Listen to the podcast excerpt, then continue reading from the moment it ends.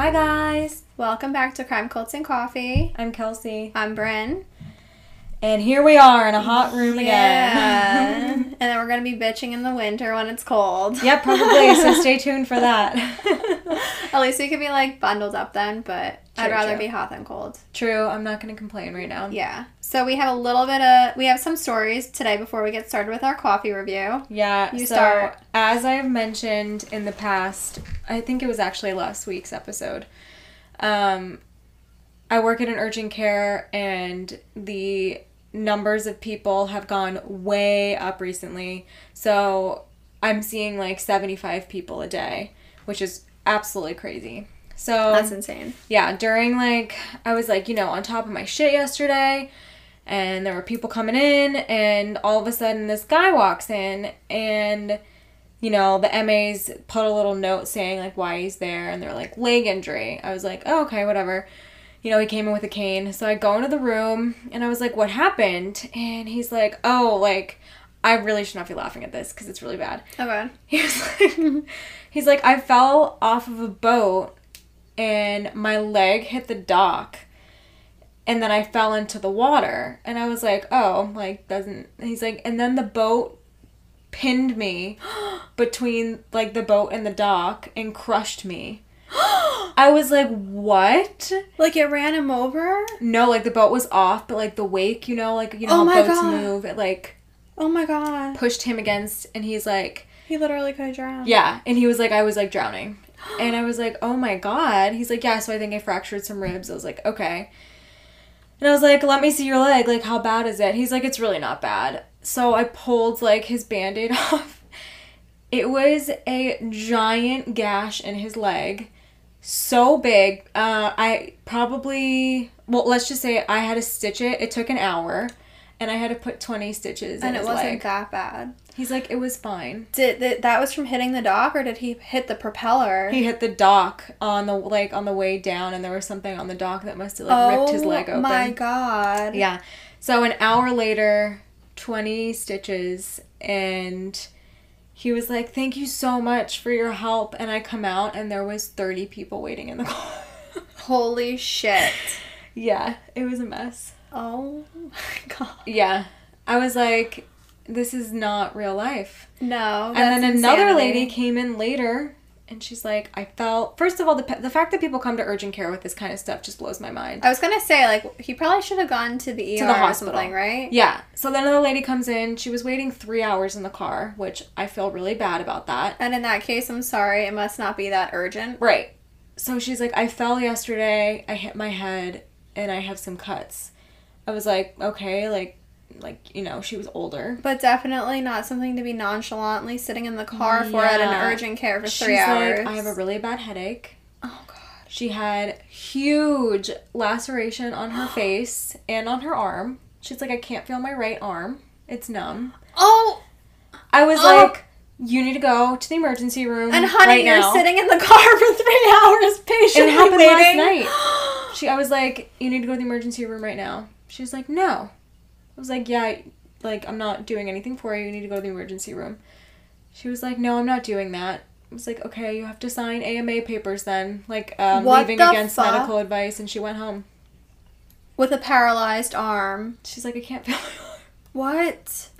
Like, these people that come in there, sometimes I'm like, why do you come to the urgent care? Why? And I don't understand why some of the human race thinks they, like, know better than... People who have gone to school for this kind of stuff. I was just shook, so I thought I would share. Holy shit. Yeah. Okay. My story is just strange. So I go to my friend's studio a couple times a week. Mind you, her building, her studio is in a very, like, old historical area and street. And... Our medium, Laura, has been there and has even said that there's a lot of energy in this building. Oh, really? I didn't know she said that. Yeah. Oh, my God. And she's said specific things about the energy in the building. And there's, like, a guru a couple buildings down who has also come in. And, I mean, even so, like, I always have felt residual energy in there because there's people moving around. Like, there's a lot of movement in there. Yeah. You're releasing a lot of energy. You're leaving a lot of energy. Like, there's just a lot going on in there. So, and it's a place of healing. Yeah. So, last night, though, this is the first time, and I haven't even told Emily yet. I probably should tell her before she hears this on the podcast if she listens. But I told Kaylee, who was my teacher last night, that out of the corner of my eye, at one point, oh, no. I saw a woman standing in the doorway in the back of the room watching. What? Yeah, and then 3 more times throughout the night, I saw this woman again in, like, my mind's eye. Like, I didn't physically see yeah. her standing there, but I'd be, like, doing a movement and turning, and I would see her. Yeah. Watching. What? Yeah. And that's never happened to me. Yeah, she seemed, like, friendly. She was just watching, like, observing. Interesting. And she had, all I could tell from the, like, quick glimpses I was getting, she was in a dress and she had, like, darker hair. But she was watching, and it kept, like, startling me because I kept thinking someone was over there. Yeah. Standing, and we had the lights dimmed and stuff, so it was darker, and I was like, what the hell? No. And I didn't say anything, but later on when I got home from class, I texted Kaylee, who taught the class that night, and I said to her, I'm like, I didn't want to freak anyone out, but there was spirit watching us move tonight. What did she say? Let me pull up the text. Was she freaked out? No, because it's, no, like, people say they feel... Oh, okay. Energy in there a lot, so it's like a known thing that that spirit watches in there. You. Yeah, and Emily actually said, like, there's a lot of mirrors in there.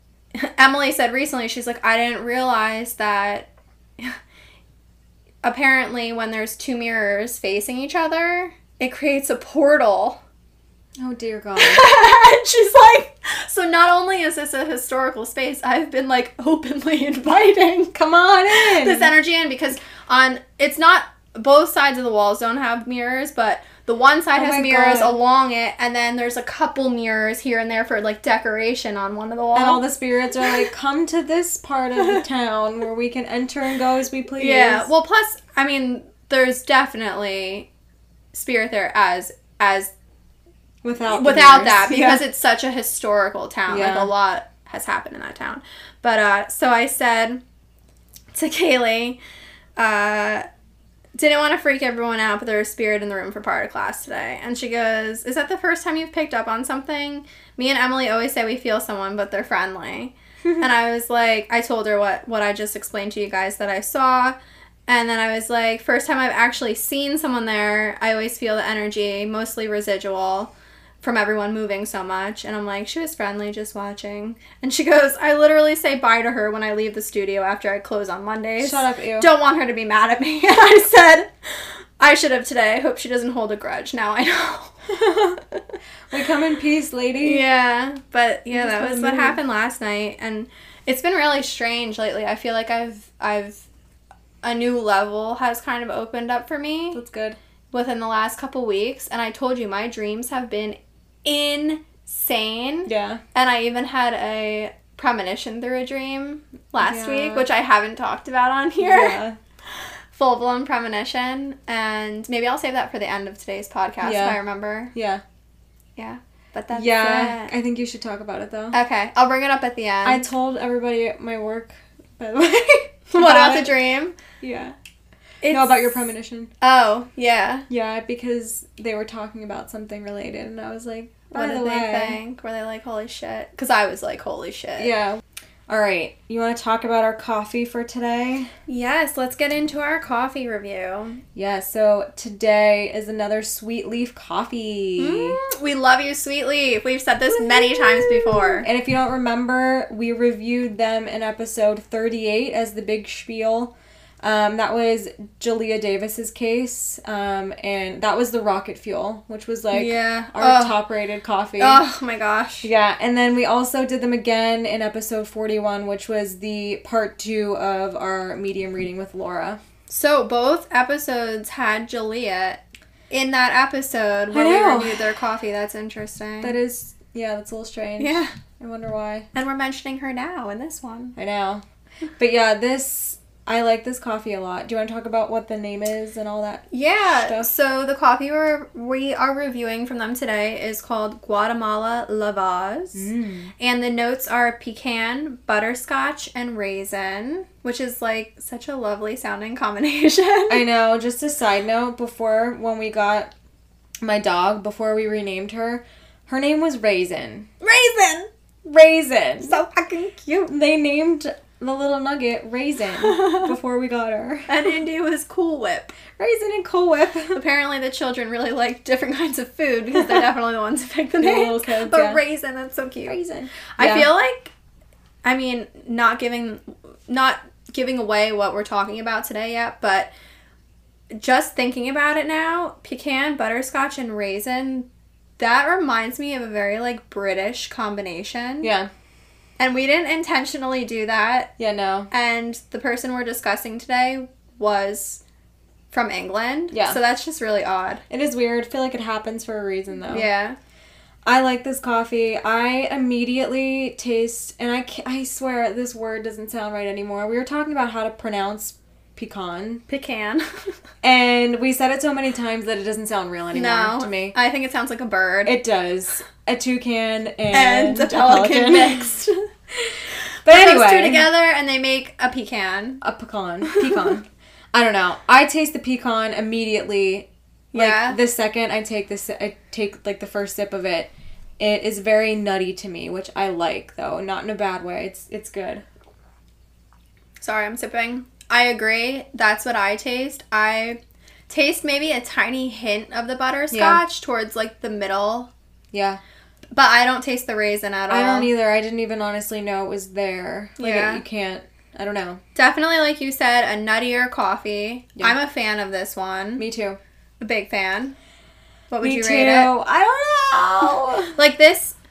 It actually reminds me of... What is it? It's like... It's like the first sip is so... It does remind me of something. It's like almost nostalgic. Mm-hmm. Maybe a type of cookie or something. Maybe. It sounds like a combination of a cookie. Yeah. That's the best way to describe it, though. It tastes like something very nostalgic. Yeah. But in a good way. Yeah. I'd give this an 8. I would probably give this between an 8.5. Yeah. It's a good one. Yeah. Delicious. Sweet Leaf does not disappoint. Nope. We love you, Sweet Leaf. Yes, so listen back and hear about their place and how, you know, we got to know them and their shop and everything, because you guys have to check them out. They were very cool. And sorry, I just burped. I hope it didn't pick it up. As mentioned, I cannot wait to visit once we can go into the city again and adventure and unfortunately, I feel like that's going to be anytime soon, but in the future. Yes, we will definitely be making a stop to visit in person. Yes. And onward we go. Onward to the case. So grab your coffee and have a morning with us. So this week we are covering the case of Grace Millane. Her full name is Grace Emmy Rose Millane. I feel like that's a very British name. I love it. Me too. It's very flowery. Yeah, and just beautiful. Yeah. She was born December 2nd, 1996. Ooh, so she's a little stag like me. Oh. She was from Wickford, Essex, which is in England. She recently graduated from the University of Lincoln with a bachelor's degree in advertising and marketing. And she was actually on a backpacking tour during her gap year while this story took place. Yeah, that's so awesome. And she was doing it all by herself. I was just going to say, I wish I had the balls to do something like that on my own. It would be amazing. Yeah. I mean, I feel like the way she has been described in things that we read while researching, she definitely was very, like, spontaneous. Independent. Yeah, for how young she was. Yeah. So she played hockey at the University of Lincoln, which is so fucking cool. She was close with her family and friends and in touch with some of them daily. Like, she was very, very much of a family-oriented person. Aww. She was described as friendly, free-spirited, and her father said that she was, quote, a lovely, outgoing, fun-loving, and family-oriented daughter. Oh. Yeah. Her family also described her as, quote, our sunshine.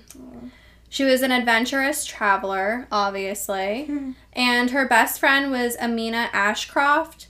She was actually one of the last people to hear from Grace after she right before she disappeared, I'm sorry. And Grace had texted telling her she was on a date with the manager of an oil company, and this was something she said to her. This was actually like the last message she got from her. Ugh. Quote, literally, I click with him so well, I will let you know what happens tomorrow. Then she said, quote, out of everyone from Lincoln, you are my favorite. Which makes me want to cry. I mean, what beautiful last words to have from your friend. Oh my God, it literally couldn't have been any better. Yeah. And as I mentioned, those were the last messages that she ever received. That broke my heart. Yeah. Yeah. So now we're going to move on to the disappearance. So, Millane decided, like we said, she was doing her backpacking thing, but she decided to go on a 2-week trip to New Zealand after spending 6 weeks in South America. Wow, you go, girl. Which, that's amazing. The fact that, I don't know, that's just amazing to me. She got to New Zealand on November 20th, 2018, and she arrived in Auckland on November 30th. So, just a little timeline for you. She was seen at 9 p.m. on December 1st of 2018, and this was actually the night before her 22nd birthday. I know, that's just eerie in itself to me. I don't know. I feel like this is already such a horrible, horrible case, and that being on top of it just like makes it even worse. Yeah. So yeah, she was seen at 9 p.m. on Victoria Street in Auckland's Central Business District. At 9:15, she was seen on CCTV at Sky City, which was basically like a big entertainment complex, and it had like a casino in it, a bunch of other stuff. Mm. So Grace was last seen at 9:41 p.m. at the City Life Hotel on Queen Street with a man named Jesse Kempson. Yeah, and we'll talk about him. Get into that. Everything. Yeah. So, on to the investigation. That was basically just her disappearance. Now we're talking about the investigation. So, Grace's parents became, you know, concerned after she wasn't answering her birthday text that they sent her on her birthday of December 2nd, which any parent would, you know. Mm-hmm. That's something that you reply to immediately, which maybe was a blessing in disguise that they were like, oh my gosh, she's not answering, and they... And it was, like, only the day after, maybe even, like, hours after she was last seen. Right. Yeah. Her parents then reported her missing 3 days later, and the police started their investigation. During the investigation, the hotel staff told investigators that Grace never returned to her room the night she was last seen. Weird. Yeah. Police initially said there was, quote, no evidence of foul play, and then later gathered evidence that she was, quote, no longer alive. So just take that as it is for now. Announced December 8th that they were treating it as a homicide investigation. Grace's body was found on December 9th around 4 p.m. in a suitcase in a shallow grave. This was off Scenic Drive in the Waitakere Ranges, which was 12 miles west of central Auckland, and that was, remember, where she was last seen. So the next days subsequent to the finding of her body involved post-mortem exam and investigations of the place where her body was found. The police believed there was a shovel involved with Grace's case and asked for the public's help in finding this shovel. I'm surprised. Yeah, that they even kind of released that. That's something that I feel like the media should not have known. I don't know, but maybe it helped. It helped, obviously, but... So, a shovel fitting the description was actually found December 13th. I feel like this investigation moved along quickly. Like, from the 9th, where her body was found, and then the 13th is when the shovel was found? And even from the 2nd, or 3 days later, her parents reporting her missing to finding her. Yeah. Very quick. Yeah. So, they also asked for the public's help in tracking down the rental car that Kempson leased from December 2nd to the 3rd, which we will also kind of get into once we get into a timeline of everything that came out. Yeah, and just remember right now, Kempson is the man that she was last seen with. Right. So, he leased a rental car from December 2nd to 3rd. They're trying to find this car. They ended up finding out that it was re-leased and ended up being in Taupo on December 8th. Which was 171 miles south of Auckland. So now getting into a timeline that they ended up putting together for this case. Amazing. CCTV played a huge part in putting this timeline together. And here is the known timeline for what happened on December 1st, 2018, into the following day and up until what we just talked about. Yeah. I have to say there are details. It's not graphic details, but there are details that could be upsetting for people with just the information of how things came about. Yeah. So Grace left the base backpackers hostel in Auckland, and she went into the city center streets dressed in a knee-length black dress and had a small handbag with her. Before meeting up with Grace, Kempson, again the man who she met up with, went to a local bar, the Bluestone Room, and this was right next to the City Life Hotel where he was living. The CCTV shows him drink 4 bottles of beer in the half an hour before he met Grace. Jesus so he was Christ. Like pounding bath beers. I mean, maybe some people could argue, oh, he like maybe he was nervous, you know? Yeah. But I feel like that's a lot of beer. That's in a half extreme hour. For the first time meeting someone. Mm-hmm. I don't know. Not me to judge. Yeah. Grace was at the base of the Sky Tower early while he was pounding these beers back. She actually took a photo of a Christmas tree to send to her parents, and the Sky Tower is well known in New Zealand, and this is where they had agreed to meet each other. So Kempson arrived, and they greeted each other and hugged. Again, this was all caught on CCTV footage. They then went to Andy's Burger and Bar on the first floor of the adjacent Sky City complex. They ordered some drinks and talked at a table, and their entire time at this bar was caught on video. Amazing. Yeah. An hour and a half later, they left and went to a restaurant less than a block away called the Mexican Cafe, and they stayed there for about an hour and 15 minutes. During this time, they had 2 jugs of margaritas and 1 of sangria.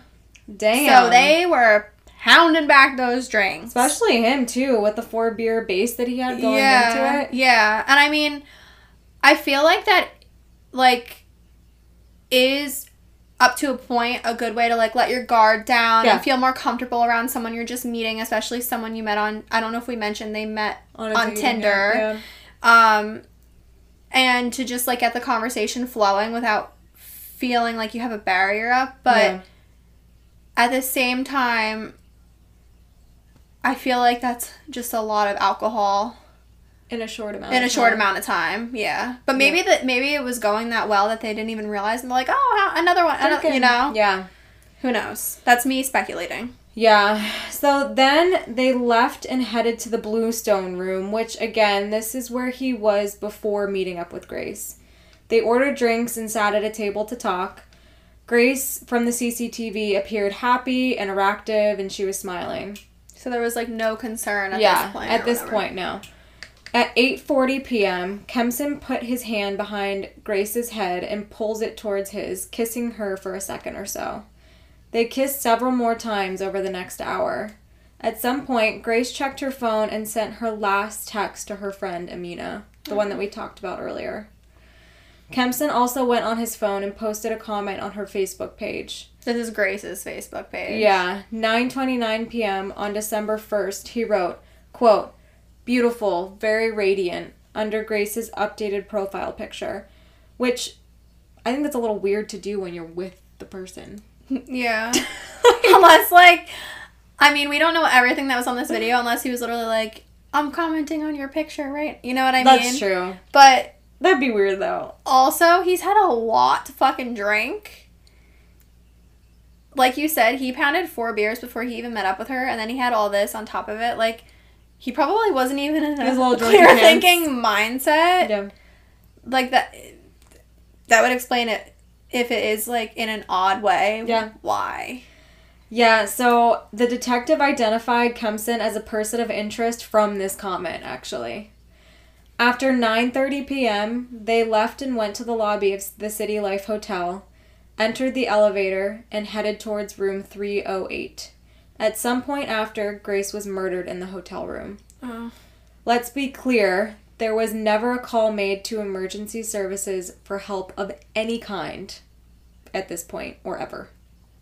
So, even if something happened where it was an accident, nobody called. That right there shows, yeah, you never asked for help. You never called and said, oh my God, this happened. Yeah.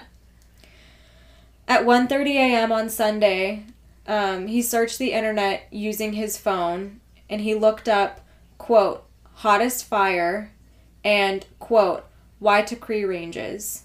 So those are just the couple things that he looked up. So already searching ways to dispose of her body. And he also went on Pornhub and watched some videos. Which that right there, I'm sorry, shows how sick this man was, because this woman is dead in the room with you, and you're watching porn. Like, there's no excuse for that. No. Just no remorse. What a disgusting fucking human being. No remorse. What a disgusting fucking human being. And that makes me think, like, was he feeding her drinks? Again, this is me speculating. Was he feeding her drinks, trying to, like, incapacitate her? To get her to that point. Yeah, or to, like, convince her to come up to the room with him, or to be able to take advantage of her. Was this a pre-planned thing? Or was he drinking that much to be able to carry out what he did? It gets worse, though. This man was sick. He then took 7 intimate photos of Grace's body. Yeah, which I had read there were literally, like, close-ups of her, and he manipulated the body in different ways to get photos that he wanted. Disgusting. Which, how are you even human? You're not. And you went on a date with this woman. You're not. You, like, the thing that really sickens me the most about this whole case is, number one, besides this girl losing her life, obviously, she was never able to find the love she was clearly looking for. Because of a sicko took advantage of her. She went on this dating site and literally told her best friend she thought it was going well. Like, in her head, she might have thought, oh my God, I might have found the love of my life. Mm-hmm. And then this man took her life. Yeah. Like, that makes me sick to my fucking stomach. Well, clearly it didn't affect him at all, because the next morning, while Grace was still in the room, obviously, at this point, or her body, he texted another woman from Tinder to set up a date for later that day. I can't. It's disgusting. I can't.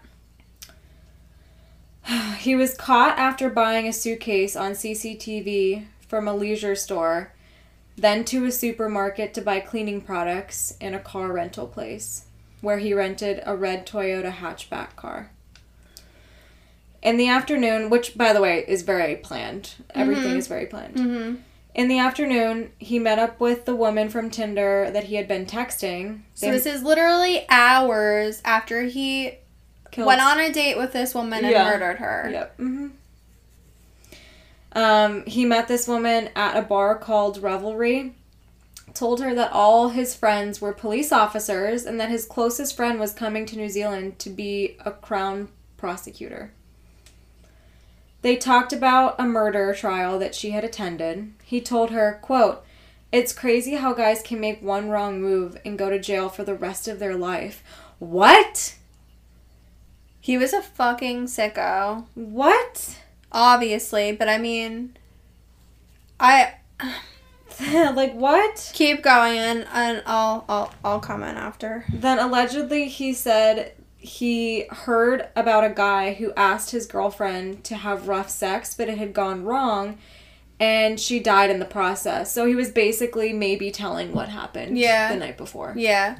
And I had, in the article where that information came from, I had read that, like, during trials and stuff, there was speculation that he did that in order to kind of put out his first feelers with, like, how he can take his story, how people would react. Yeah, like, he was testing it out. Yeah. This girl that he told this to on this date, could you imagine, like, the shock that she had after? I included We'll include it in our show notes and on our Facebook as usual. In the resources, I included an article with the Tinder date the day after the murder. It's a whole article interviewing her and what was talked about and her perspective on it. And, like, she was, like, creeped out by this man. Like, she said she could tell he was lying about certain things. Like, obviously not to the extent where she knew he murdered someone, but to the point where, like, he wanted to walk back to her car with her after, and she's like, oh, I'm parked all the way over here, and, like, walked a separate way, even though she wasn't. Like, she was, like, smart girl. Yeah, she got, like, weird vibes. But we're including that whole article. Obviously, this story is about Grace Millane, not about him and the dates he went on, but there were some interesting things with what she had to say. So we'll include that if you guys want to read on your own time. Yeah. So at 5:45 p.m. on December 2nd, which is the day after, and this is her birthday, he got back to his room and hired a machine called a rug doctor. So I wonder what he was going to use that for, to clearly clean the rug. Quote, then parked his rental car outside the hotel, picked up a trolley from the reception, went upstairs and returned with the trolley, which was now carrying two large suitcases, one of which was the same as the one that he bought earlier in the day. Remember, they saw it on CCTV. He loaded the cases into the car and moved it to a nearby park. And that was a quote from Sky News. Oh, my God. I'm just so happy. The fact that all of this is on CCTV. That's what I was going to say. I'm just so happy they caught literally each move he made on camera. To put him everywhere, yeah. He then changed his clothes throughout the day. You could see it on the CCTV. Around 6:15 a.m. Monday, he was filmed leaving the hotel and driving off in his car. And he stopped to buy a shovel, and then buried her. So maybe that's like kind of one of the earlier videos they had, and that's why they were like, "Oh, we need to find this shovel." Yeah. So moving on to his arrest. Now that you guys are all caught up with everything that happened in between and led to this point. Jesse Shane Kempson, who was 26 at the time, and I hate saying his full fucking name, but there we are, was taken into police custody on December 8th at 3 p.m. They found out that he was staying at the City Life Hotel in central Auckland. He was charged with murder on December 10th, 2018, after appearing in district court. And there is background info on Kempson, but none is relevant to this case, so we aren't discussing it. Yeah. We don't need to know about him. And I was actually very irritated and upset when researching background information because whole articles came up about his background, which I could give two shits about. Literally nothing to do with this or anything. Yeah, and it was somewhat difficult finding more background information on Grace. I think part of it is people's pure interest of, like, why, like, what led wrong. Him to this point.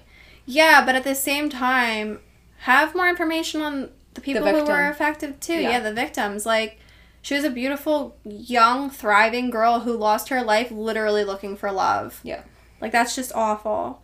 So, there was a 20-day gag order in place, but this could not be enforced for media outside of New Zealand, and the UK decided to publish Kempson's name, and it started trending, which I have, like, mixed feelings about this, because part of me was like, who gives a fuck? Everyone should know who he is, right? Yeah. But technically there hasn't been a trial yet, and fair trial. Yeah, right. And I also read in some articles that the gag order was put in place also partially for the family because they were like, we don't want him to get media attention. No one should know his name. They should know Grace's name. Like, they didn't want all the attention put on him. On him, yeah, which makes sense. I completely see that side of it, you know? So, moving on to court. In Auckland High Court on January 16th, 2019, Kempson pled not guilty to murder, which... who the fuck did he think he was? I don't know. His identity during this time was still hidden until there was a decision made in order to give him a fair trial. And one man was actually prosecuted for breaching this order, and he was sentenced to 350 hours of community service and New Zealand's money, a $15,000 fine. Which, that's a lot. I'm actually surprised about that. Yeah. His name was Leo Malloy. And Kempson was denied the continuation of the gag order on December 22nd, 2020 by the Supreme Court, and he was formally identified. The Supreme Court also disclosed, I'm sorry, I can't talk, that he was convicted of 9 total charges of rape, sexual violation, threatening to kill, and assault in 2 sexual violence trials, none of which included Grace Millane. So this man was a fucking predator. Yeah, just, like, creeping. And this is literally what I, like, what I'm afraid, not that I'm going on dating sites, but, right. Like, this is what you think of when you go on dating sites. Like, you are scared to put yourself out there and try to meet people because of sickos like this. Yeah, and you never really know someone, I'm sorry. No, you don't. So there was public response to all of this, which we're going to get into a little bit. The Prime Minister, Jacinda Ardern, made a public apology to the family of Grace during a press conference on December 10th. She said, quote, "On behalf of New Zealand, I want to apologize." This is going to make me cry. Yeah. "I want to apologize. Your daughter should have been safe here, and she wasn't." Which, I think that was such a beautiful thing to do for the family, because technically, how is New Zealand supposed to keep track of every person living in their country? You know, like, it wasn't really on them, but it, in a way, it was, because no one wants people like that man living in their country. Yeah. Like, people like that shouldn't exist on this earth. I just wish every victim of everything that's ever happened got a statement like that. Yeah. Because sadly, not everybody gets this media coverage and that kind of attention. And, I mean, it was beautiful, but I wish every victim got that. Yeah, and it probably at least gave the family some reassurance that people are thinking about her and people do care that this happened, yeah. You know? So the University of Lincoln, again, which is where Grace went to school, said the community was, quote, "deeply saddened by her death." December 10th through the 13th, Auckland's Sky Tower and Harbour Bridge were lit up in a white ribbon shape to honor her, which again is beautiful. I feel like New Zealand did a beautiful job of memorializing her. Her, yeah. Yeah. December 11th through the 12th, candlelight vigils were held around New Zealand. So now we're on to January 10th of 2019. Hundreds of people attended her funeral at Brentwood Cathedral in Essex, which is just a beautiful way to, I mean, I'm sure, you know, if she was there, she would have felt that she was so loved and saw the love. Mm-hmm. November of 2019, Radio New Zealand broadcaster Colin Peacock criticized the conduct of some foreign media. He argued that the breaches of the name suppression orders or the gag order made it so defendants couldn't get fair trials, which I could see that side of it too. Yeah. Like we said. The Otago Daily Times wrote of how Millane's murder case showed that, quote, "In New Zealand, women are statistically more likely to be victims of violent crimes than men." Which, that's just a stat, I guess. Mm-hmm. So now we're going to move on to the trial and the appeals. On November 4th of 2019, trial and jury selection began. Kempson restated his non-guilty plea. Prosecution argued Kempson strangled Grace to death following a Tinder date, and after killing her, conducted internet searches on how to dispose of bodies, which he did. Facts. He did. Also viewed porn. Fact. As we mentioned. Okay, sorry, we had to take a little pause there because we are dying of heat exhaustion and we had to open the window. So if you hear some crickets, that's why. So back to the case. The prosecution also said that Kempson, this is a quote, "he calmly and callously disposed of Millane's body and other evidence and then created a labyrinth of storytelling and lies to cover his tracks," which he did. Mm-hmm. 3 other witnesses that he met on Tinder also testified. They said that he liked masochistic and bondage sex, including choking. So those are what they said, the Tinder date said when they were testified, when they testified against Kempson. CCTV footage was provided during the trial. Pathologist Simon Stables testified that a post-mortem examination of Millane's body had found bruising consistent with someone who had been restrained and asphyxiated. Mm. That's just... I hope she was restrained, like, by choice. Yeah. And... like, even if it was a trap and he made her think it was by choice. Yeah. I hope it wasn't, like, she walked in the room and he literally, like, just fucking attacked her, even though I'm sure the whole thing was just brutal. I can't even think about it. Yeah. The pathologist also told the jury that she was strangled and had bruises on her arms and chest, quote, consistent with being pinned down. Oh, my God, poor girl. Said considerable force would have been required, and the pressure on her neck must have lasted between 4 and 5 minutes to be enough to kill her. Okay. That right there, he has no fucking argument to say it was an accident, because to be literally pressing on a human's neck, choking a human... yeah, choking her for 4 to 5 minutes to be able to kill her, that was a conscious decision. That was a conscious decision. You can't... you don't just do that to somebody. No, and just be like, oops. Yeah, and or do it for, like, sexual pleasure and know that the... like, not know that the person is dying and not enjoying it. Yeah. Like, there's no fucking way. It seemed like he tested it, you know, prior to her as well, so. Yeah. Another woman. Or backed out of it prior. Yeah. Yeah. And this is just a little side note, but the pathologist also noted that her blood alcohol concentration was over the legal driving limit. So it is what it is. They drank. Yeah. And I mean, but like I said, I wonder if that was part of the plan where he knew she'd be, like, more impaired, not as strong to fight back, or he was going to take advantage of that. And wait till she passed out or something. Yeah.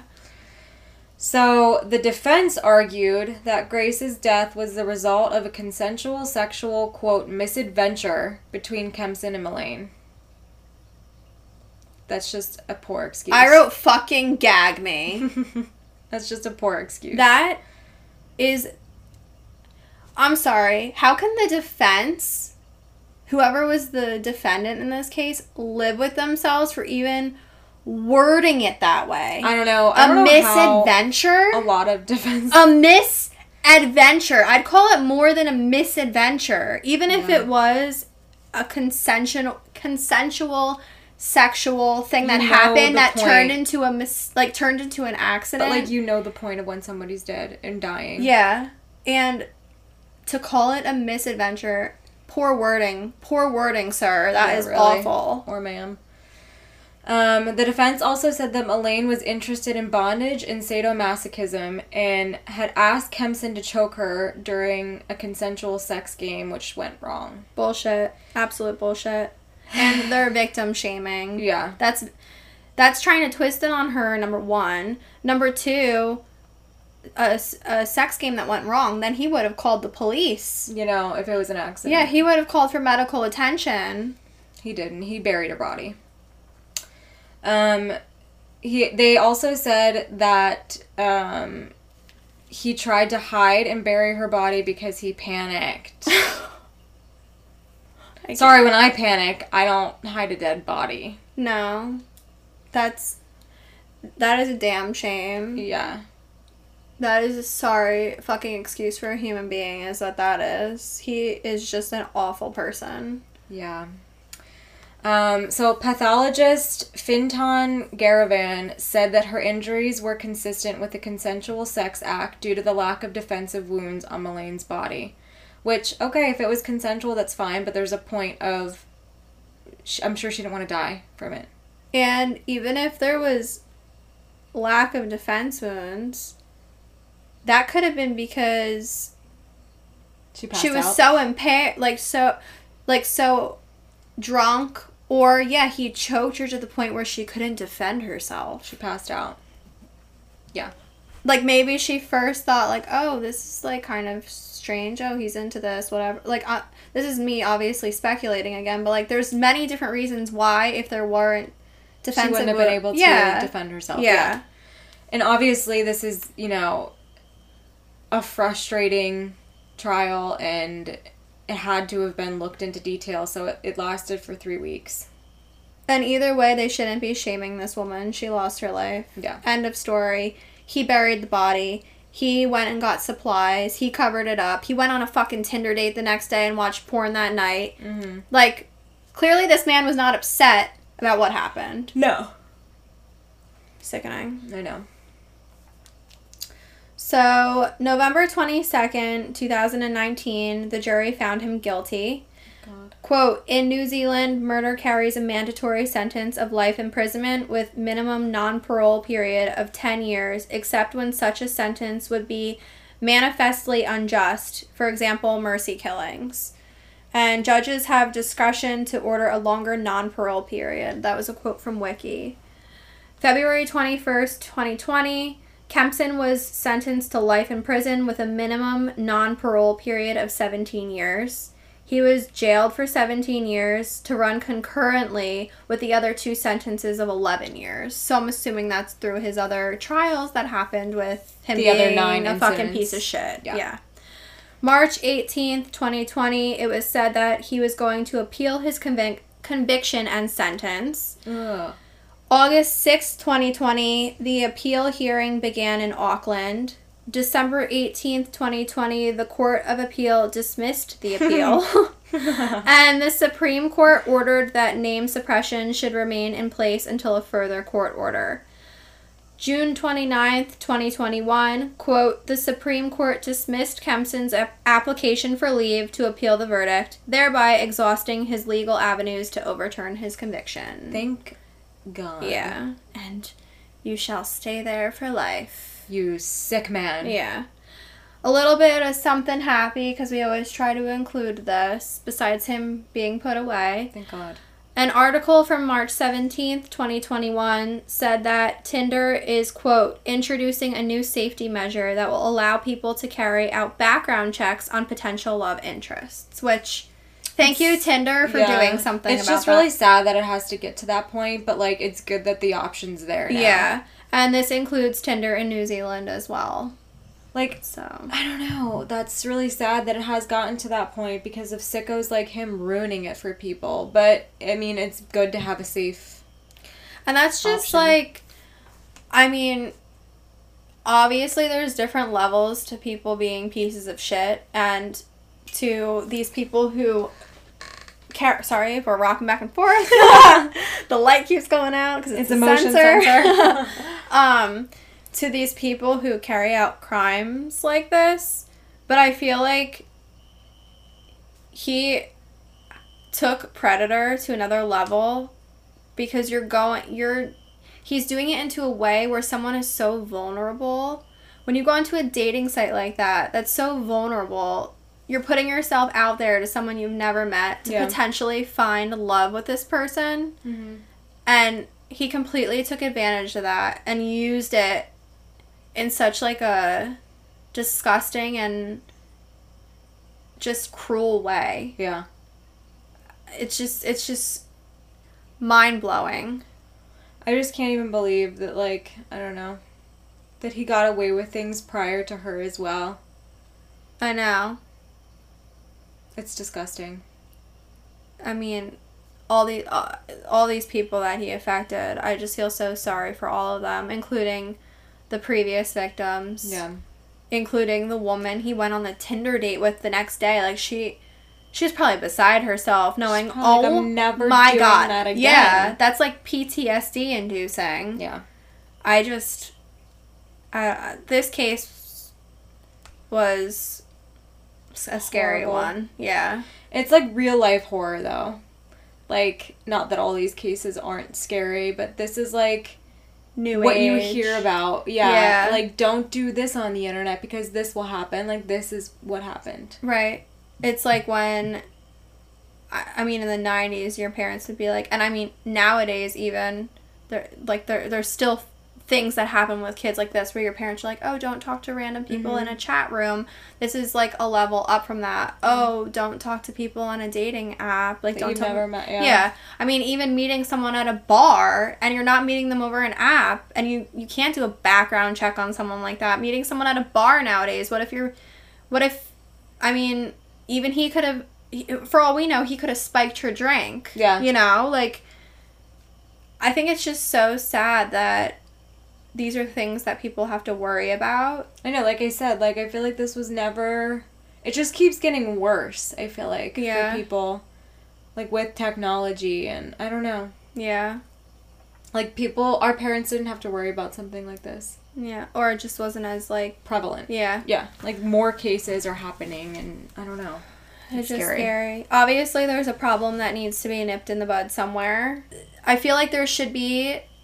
in school, from a very young age, things put in place to teach people, like, kids coping skills and what's acceptable and what's not acceptable, and just, like, little things like how to treat another fucking human being, like, things like that. And obviously it's not gonna be the cure-all and help everyone, because some of these things happen because people have, like, severe mental illness or... We're born just severely fucked up, but it's like things should be put in place to try to stop it. Yeah.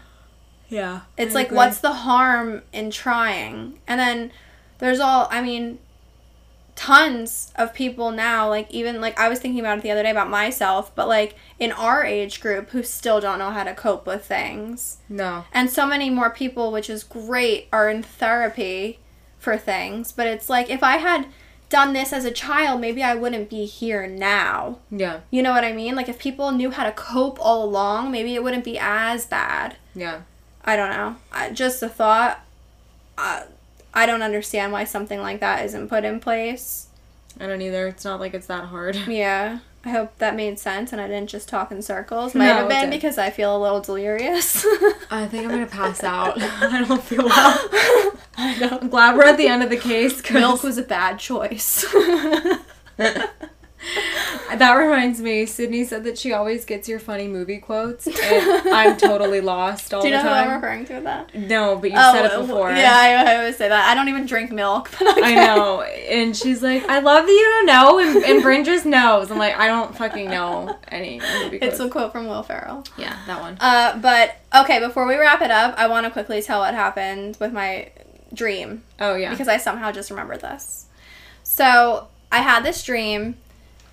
probably like 2 weeks ago now, a week and a half ago now, I'm not sure. I had this dream that this girl that I went to high school with, who I literally have not seen since we graduated high school, have, like, talked to maybe here and there on Facebook comments and stuff like that. But I had this dream, and in it, I was at her wedding. And I remember so vividly this girl's wedding, and I remember being at the wedding. It was in another country. I remember all the colors. The food was delicious. Like, so I remember dancing, and I remember thinking to myself, wow, that's so nice she invited me. Like, I haven't talked to her in forever. I can't believe I was invited to this. And then the next morning I woke up and I went on Facebook, which I never go on Facebook, and I saw that she posted she got married that night. That's fucking weird. Okay, so then it gets weirder. So I was, like, debating, do I message her? I haven't talked to her in forever. She's gonna think I'm a fucking weirdo. Like, just messaging her that I had this dream, whatever about you. Yeah. So I message her and I tell her about the dream, and that I felt like it was in another country, and, like, the food was delicious, and blah blah blah blah blah. So she ends up being like, holy shit, this is so strange. Like, this is so weird. We didn't even tell anyone we were getting married. So fucking weird. Because they were getting married in another country. They got married in Costa Rica. They weren't telling anyone because they weren't even sure about when it would be able to happen, because they were in another country. And then she was like, why have you been stalking me? No, and then she was like... I ended up, like, fully reading her post, and she commented about how delicious the food was and this and that, and I was like, holy shit. Either, number one, I literally had a full-blown premonition that she was getting married. Mm-hmm. And my dream, I get stuff like that through my dreams a lot, with, like, premonitions and or visitations from spirit. Yeah. Or, number two, I was actually at the motherfucking wedding. You astral projected. And I astral projected there. And I was living my life in Costa Rica that night. Oh, my God. I don't know which one it was. Maybe both. But, oh, my God. I'm still mind blown because... Yeah, that's so strange. Yeah. And she was like, I'm telling everyone this story. She told her twin sister, Jess, who wasn't actually able to be at her wedding because of COVID and stuff. But in my dream, she was at the wedding. Oh, my God. It was so strange. It was so strange. That's really weird. Yeah. Yeah.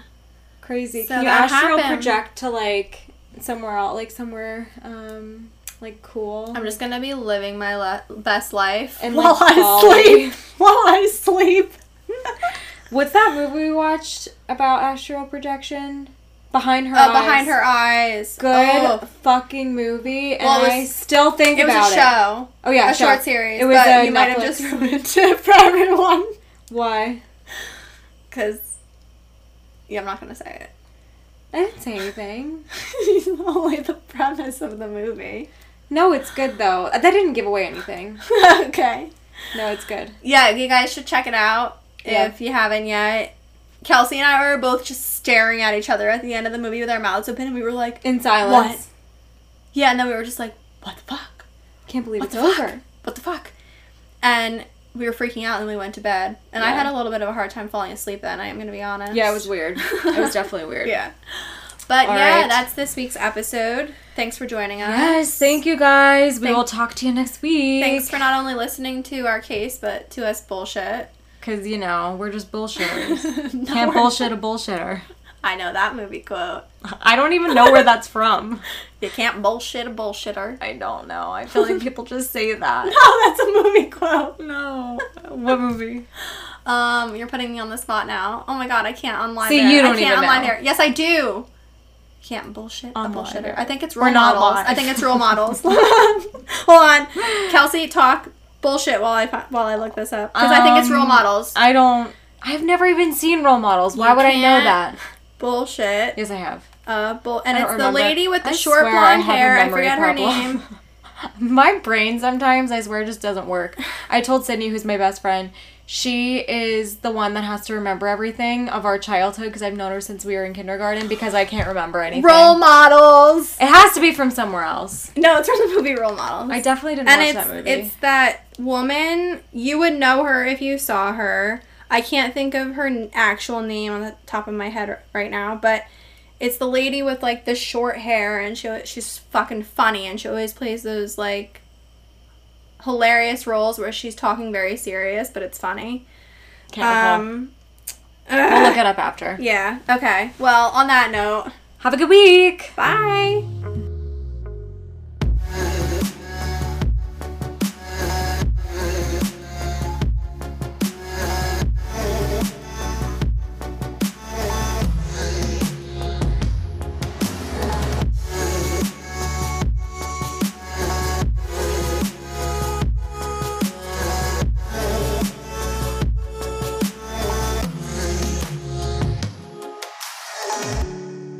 For more information regarding this case and our resources, follow us at Crime, Cults, and Coffee on Instagram and Facebook.